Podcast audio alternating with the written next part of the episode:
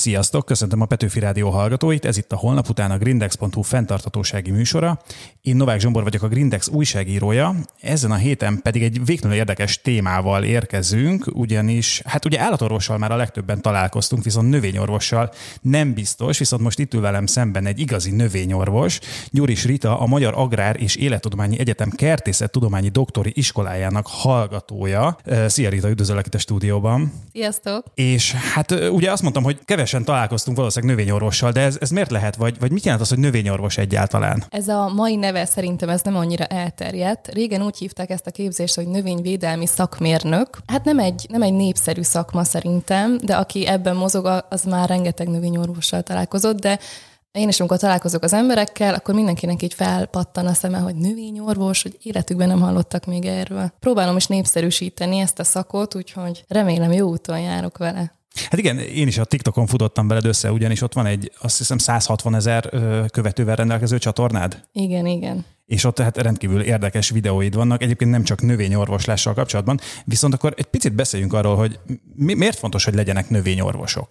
Lényegében mi ugye azért felelünk, hogy legyen mit enni, és hogy az, amit megeszünk, az egészséges legyen, és hogy szép egészséges állapotban kerüljön az asztalra. Tehát a növényorvos az lényegében megelőzni próbálja az adott problémát, vagy károsítást, vagy kórokozót. Szóval kimegyünk mondjuk a területre, megmondjuk, hogy az időjárást is figyelembe véve, most valószínűleg gomba fertőzés várható, és akkor ezzel kezeljük le az állományt még az eső előtt. Tehát akkor ti tulajdonképpen tippeket adtok a gazdáknak arra vonatkozólag, hogy mit kell tenni ahhoz, hogy bizonyos fertőzések vagy betegségek ne támadjanak.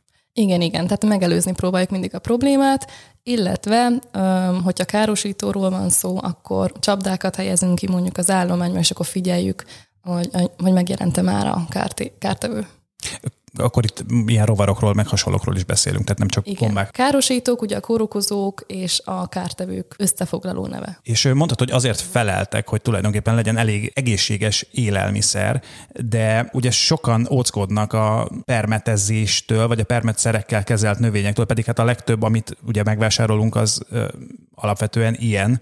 De hogy akkor mit tudunk nekik mondani, hogy igazából ezek a permetszerek nem annyira veszélyesek, vagy veszélytelenek? Amikor kiuttatunk egy növényvédőszert, akkor rá van írva a hátoldalára, hogy mennyi az élelmezés egészségügyi várakozási idő. Vannak olyan szerek, amelyeknél ez három nap, van olyan szer, aminek 14, 21 nap, 28 nap, tehát tényleg lehet nagyon rövid, nagyon hosszúig, és hogyha ezt elolvassuk, és kipermetezzük az adott növényvédőszert, akkor tudhatjuk, hogy ennek mondjuk három nap kell, hogy lebomoljon, és utána már biztonsággal fogyaszthassuk, de egyébként ellenőrizve vannak azok az élelmiszerek, amelyek a boltban vannak, be vannak mérve, hogy mennyi növényvédőszer maradék van az adott termésben.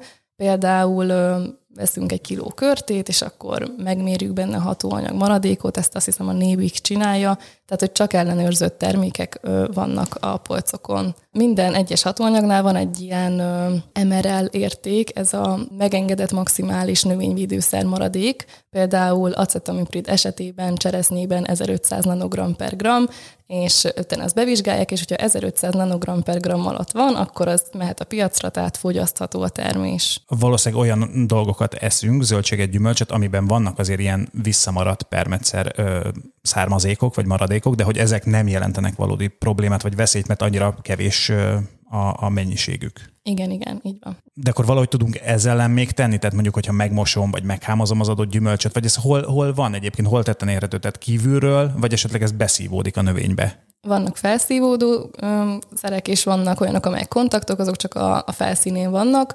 Hát, hogyha csak kontaktkezelés volt, amit egyébként kizártnak tartok, akkor, hogyha meghámozzuk, akkor már tudunk védekezni ez ellen, hogy elfogyasszuk. Hogyha felszívódó szerrel volt kezelve, az már egy, egy fokkal, hát nem az, hogy veszélyesebb, de ott már lehet benne igazából maradék, hatóanyag maradék de a megengedett limiten belül. Mert nekem van egy ismerősöm, aki uh, notóriusan mosatlanul leszi az epret, de hát akkor erről le kell, hogy beszéljem, ha jól gondolom. Én lebeszélném róla. Hát akkor innen folytatjuk a szünet után. Most elmegyünk egy rövid szünetre, de maradjatok velünk, mert hamarosan folytatjuk a holnap után a grindex.hu fenntartatósági műsorát itt a Petőfi Rádión.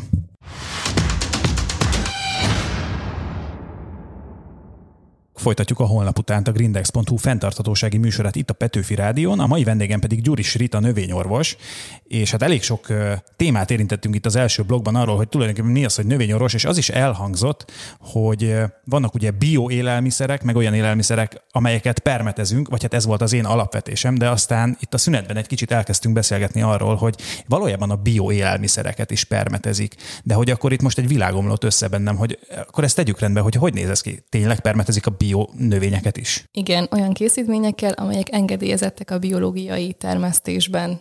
Ilyen például a mostanában nagyon felkapott az a diraktin, de hát az ugyanúgy egy felszívódó, elég erős hatóanyag, ugye ez a nimfának a a kivonatából készül, ez egy ilyen olajos állagú anyag, fel tud szívódni, tehát hogy ha ezt is túl toljuk, tehát túl sokat permetezünk ki, vagy nem várjuk meg az élelmezés egészségügyi várakozási időt, akkor ugyanúgy elfogyasztjuk a hatóanyagot, csak annyi, hogy ez bio, de ez nem jelenti azt, hogy egyébként ez teljesen veszélytelen ránk nézve. Ha bio, akkor az azt jelenti, hogy nem egy vegyszer, vagy, vagy nem úgy előállított vegyszer, hogy mesterségesen, hanem tulajdonképpen egy kivonata valamelyik másik növénynek alapvetően? Igen, növénynek, baktériumnak, gombának, bárminek, tehát hogy egy másik élő anyagból származó. De hogy ettől függetlenül ugyanúgy vegyszer, és ugyanúgy tud egyébként vegyszer maradványokat ö, képezni, tehát ugyanúgy meg kell mosni, meg kell hámozni az adott zöldséget, gyümölcsöt, amit a, akár biotermesztésből származik. Igen, igen. De ha már erről beszélünk, nekem eszembe jutott, hogy én a saját kis balkonkertemen nemrég elkezdtem védekezni a tetvek ellen, mégpedig egy hát az interneten olvastam természetesen, egy olyan keverékkel, ami kamilla teából és teafa olajból állt, akkor tulajdonképpen ez is egyfajta biológiai védekezési módszer. Igen, hogyha bevált, akkor mindenképpen, viszont ezek nincsenek ellenőrizve. Az a baj ezekkel az internetes szaktanácsokkal, hogy egy-két ember kipróbálja, és akkor mindenhol terjeszti, hogy ez, hogy ez nagyon jó, és egyébként lehet, hogy tényleg működik, és lehet, hogy tényleg nagyon jó, de nem tudjuk, hogy ez mennyire veszélytelen, és hogy a növényre ez, ez milyen hatással van. Tehát, hogyha egy olajos dolgot kipermetezünk egy növényre, lehet, hogy holnapra lepucolja a tetveket, de lehet, hogy három nap múlva a növényt is kipucolja az ágyásból. És tudsz esetleg olyan házi praktikát ajánlani, ami viszont biztos, hogy beválik? Nem. Meg Nem. hát most ez egy, tehát hogy melyik kártevőre, milyen kultúrában, szóval, hogy... Tehát ez egy sokkal összetettebb ez sokkal kérdés, ami, ami alapvetően egy növényorvosi Igen. diagnózist feltételez. Akkor viszont mit tudunk ajánlani valakinek, akinek van egy kis kertje, és ott kertészkedik, hogy menjen el nyugodtan a gazdaboltba, de ott keresse alapvetően inkább ezeket a bio növényvédőszereket, mert azok még mindig jobbak, vagy igazából teljesen mindegy, hogy mit használunk. Én ajánlom mindenképpen a biót, attól függetlenül, hogy abban is maradhat szermaradék. Sokkal jobb szerintem, hogy mint a, ezek az erős kemikáliák. És ami még nagyon fontos, hogy próbáljuk meg, tudom, hogy nagyon nehéz, de beazonosítani pontosabban kicsit az adott problémát. Tehát, hogyha mondjuk van egy lisztharmat, vagy egy gombás betegség, akkor semmiképpen ne rovarölőszerrel kezeljük, mert az megint csak a környezetünknek a szennyezése. Hogyha nem vagyunk biztosak az adott problémában, akkor az is lehet egy jó megoldás, hogy levágunk egy kis ágat, vagy egy levelet, elviszük a gazdaboltba, és ott talán jobban tudnak segíteni, vagy rá tudnak nézni az adott problémára. Igen, ez jó tipp, mert én ugye benne vagyok egy, az mondjuk szobanövényekkel foglalkozó Facebook csoport, de hogy ott rendszeresen próbáljuk azonosítani, hogy kinek milyen problémája van az adott növényel, de hát nyilván itt nagyon sok a laikus, és pontosan úgy, ahogy az előbb mondtad, hogy terjednek ezek a valahol bevált vagy nem bevált, hát ilyen fortéjok, valószínűleg a növények betegségeinek azonosításában is egy kicsit ilyen szóbeszéd szintjén működik a dolog, tehát hogy mondanak rá valamit, valaki mást mond, aztán ki tudja, hogy valójában mi a megfelelő megfejtés. Igen. Viszont még egy dolog jutott eszembe, hogy van ez az úgynevezett csalántea, ami ugye úgy működik, hogy beáztatjuk a csalánt vízbe, és akkor ezzel lehet permetezgetni is a növényt, meg locsolgatni is a növényt. Ez elvileg nem kártevők ellen van, hanem így erősíti a növényt, de hogy akkor például ez is egy ilyen kitaláció, vagy ennek sincsen értelme? Biztos, hogy van. Tehát, hogy azért használják ilyen sokan, mert biztos, hogy bevált és jó módszer. Én még soha nem használtam mondjuk a kertben, de én azt mondom, hogyha valaki veszi a fáradtságot, kikísérletezi, utána olvas, és tényleg leteszteli többféle növényen, és beválik, akkor használja. Tehát, hogy hogy azt mondom, hogy ez a, ez a csalán kivonat, például erről már olvastam, szerintem ez, ez biztonságosabb, de ha valaki összekever olajat, tejet, ecetet, és ezt permetezi ki mondjuk a levéltetvek ellen, ezt a fajta öm, kezelést nagyon nem támogatom, és nem is ajánlom. És akkor még azt áruld el, hogy ha esetleg szeretnénk utána menni tényleg ezeknek a dolgoknak, és megtalálni, lehet, hogy nem 15 félét, de legalább egyet, ami tényleg működhet, akkor hol kell utána néznünk ennek? Leginkább külföldi szakirodalmakban, tehát hogy én mindenkit bíztatok arra, hogy angolul próbálja meg keresni ezeket a megoldásokat, mert sokkal több minden elérhető számunkra, sokkal több a forrás, illetve esetleg, ha van növényvédős ismerős, akitől lehet kérdezni. Ezt ajánlom. Jó, hát köszönöm szépen. Akkor most elmegyünk egy rövid szünetre, de maradjatok velünk, mert hamarosan folytatjuk a holnap után itt a Petőfi Rádión.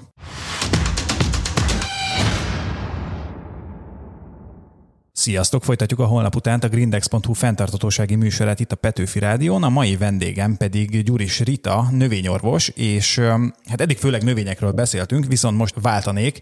Ugye rengeteg TikTok videód van, ahol nem feltétlenül növényekről, vagy valami másról, ezt majd később kifejtjük, van szó, hanem ilyen, hát az én szememnek kicsit fura, vagy nem is teljesen értem, hogy mi történik, ilyen baktérium tenyészeteket csinálsz különféle tárgyakról. Igazából az lenne a kérdésem, hogy ez, ez mi, amit csinálsz ilyenkor, és ennek mi az értelme? Ezek a kis tesztek csak azt mutatják meg, ami a szemünknek láthatatlan, mert ugye a mikroorganizmusok ebbe beletartoznak ugye a gombák, a, a baktériumok, a fitoplazmák, a vírusok, stb. Vagy hát a vírus az kétes, de hogy, hogy ami a szemünknek láthatatlan, én csak azt próbálom megmutatni így a TikTok közönségnek, hogy ezek lényegében az életünk részei, mindennaposak, és hogy mindenhol ott vannak. A teszt értelme annyi, hogy melyik tárgyunkon mennyi baktérium vagy gomba nő fel, nyilván amelyiket többször használjuk, azon sokkal több, amelyiket kevésbé használjuk, azon pedig kevesebb. Mert hogy ugye hallgatóknak mondom, hogy el tudják képzelni, hogy nagyon különféle hétköznapi tárgyakat ö, nézel meg, úgy, mint telefon, úgy, mint üdítős doboz, például láttam zoknit, azt hiszem, használtad és nem ö, frissen mosottat, hasonlítottál össze, de akkor igazából ezek veszélytelen dolgok, ha jól értem. Igen, mert ezek a mikroorganizmusok mindenhol ott vannak tényleg, és már megszokta, tehát ott van a bőrünkön, a hajunkon, a ruháinkon, tehát hogy a, a részünk és hogy ha nem lenne mikroorganizmus, akkor nem lenne világ se valószínűleg. A gyomrunkban is rengetegféle mikroorganizmus él.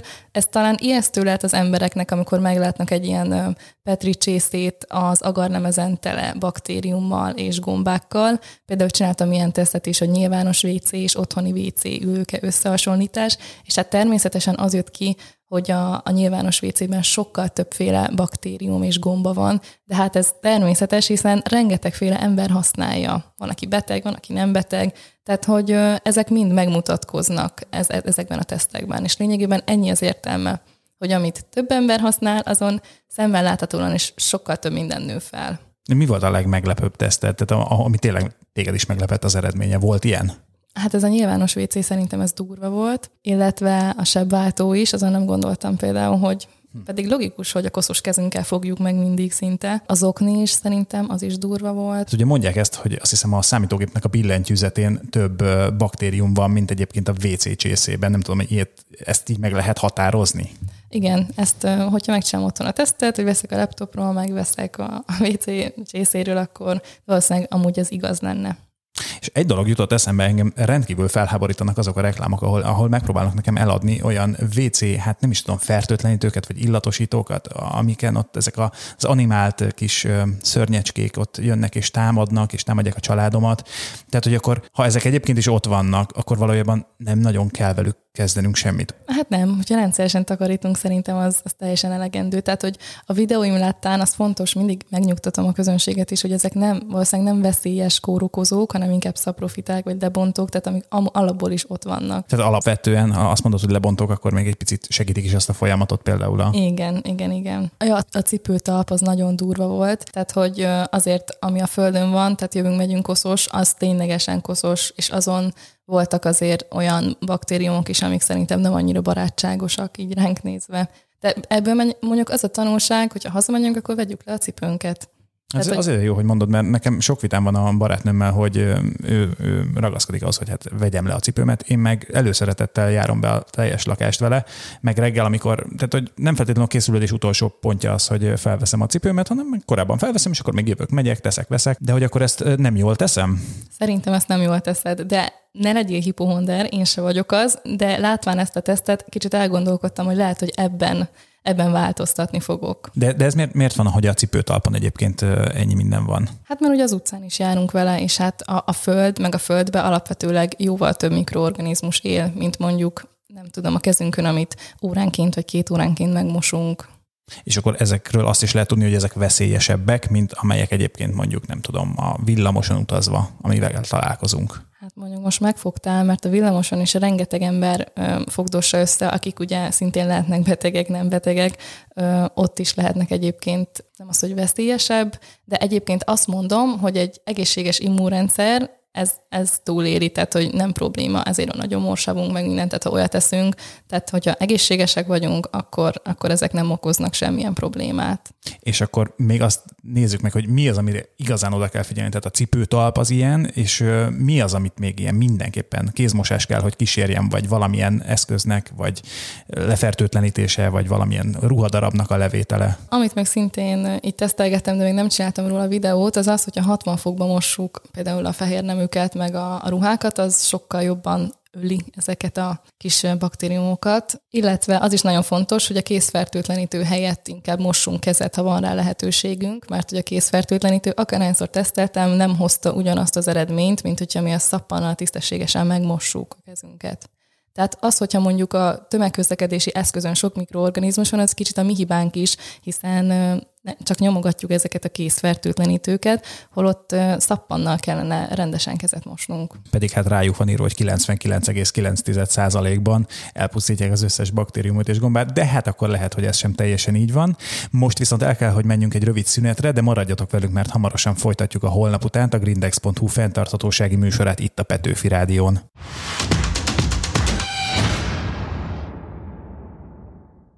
Folytatjuk a holnap után a grindex.hu fenntartatósági műsorát itt a Petőfi Rádión. A mai vendégem Gyuris Rita, növényorvos, és Hát most már láttuk azt, hogy mit jelent az, hogy növényorvos, láttuk azt, hogy mi az, amit a TikTokon csinálsz részben. Ugye az előző blokkot viszont úgy vezettem fel, hogy van itt még valami, ami a TikTok contentednek egy jelentős részét kiteszi, viszont még nem beszéltünk róla, ezek pedig a lepkék, ami hát egészen varázslatosak a videóid, amint trópusokról, meg minden honnan származó gyönyörű lepkéket mutatsz, és hogy azon gondolkoztam, hogy honnan jön az indítatás, vagy hogy lesz valaki egy lepke tartó, neked ez hogy indult? Én már gyerekkorom óta nagyon-nagyon szerettem a lepkéket, de hát anyáikat nem akartam ezzel fárasztani, hogy otthon lepkéket tartsak, és itt, hogy most ugye a rovartan tanszéken írom a doktorimat, most úgy jött, hogy akkor legyen valami rovaros hobbim, amit az albérletben is lehet tartani, és hát mivel a lepkék az úgy, az úgy, úgy adta magát, mert se nem hangos, nem csinál semmilyen kárt, aranyosak, szépek, úgyhogy végül így a lepkékre esett a választás. Nem nehéz dolga a lepketartás, főleg úgy, hogy azért ezek nem feltétlenül Magyarországon honos fajok. Eleinte nehéz volt, mert nem voltak nagyon kapcsolataim, egyetlen egy magyar cég volt, meg van, aki foglalkozik ezeknek a báboknak az árusításával, és hát velük például most már baráti szinten vagyunk, nagyon-nagyon jóba lettünk, de az elején azért nehéz volt így, így mindentbe beletanulni, meg kitanulni. Talán annyi előnyöm volt, hogy így a rovarokat nagyjából már ismertem, meg így morfológiai tudtam, hogy mi az a lepke, meg hogyan kell, hogyan működik, és aztán a bábok beszerzésében minél több ilyen videót csináltam, ugye van egy Insta oldalam, és ott egyre több ilyen lepkés kapcsolat alakult ki, úgyhogy lényegében most már így Instagramon is csereberélünk, meg adunk, veszünk, hogy én nem árulok, de hogy én veszek. Illetve van egy nagy bőrze, kis állatbőrze, ez a Terra Plaza, meg a Terra Aqua bőrze, ahova ki szoktam menni, és ott egy csomó lepkés eladó van, és ott lehet válogatni bárki. Tehát, hogy ez ilyen nyílt dolog. Tehát sokan foglalkoznak ezzel itthon is. Igen, egyébként vagyunk egy páran, igen. És azt mondod, hogy bábokat cseréltek, meg vásárolsz, de az én biológiai ismereteim egy kicsit hézagosak ebben a tekintetben, de hogyha jól gondolom, akkor ez még nem a kifejlett lepke. Ugye úgy működik ez a lepkéknél, hogy van a tojás, abból kibújik a hernyó,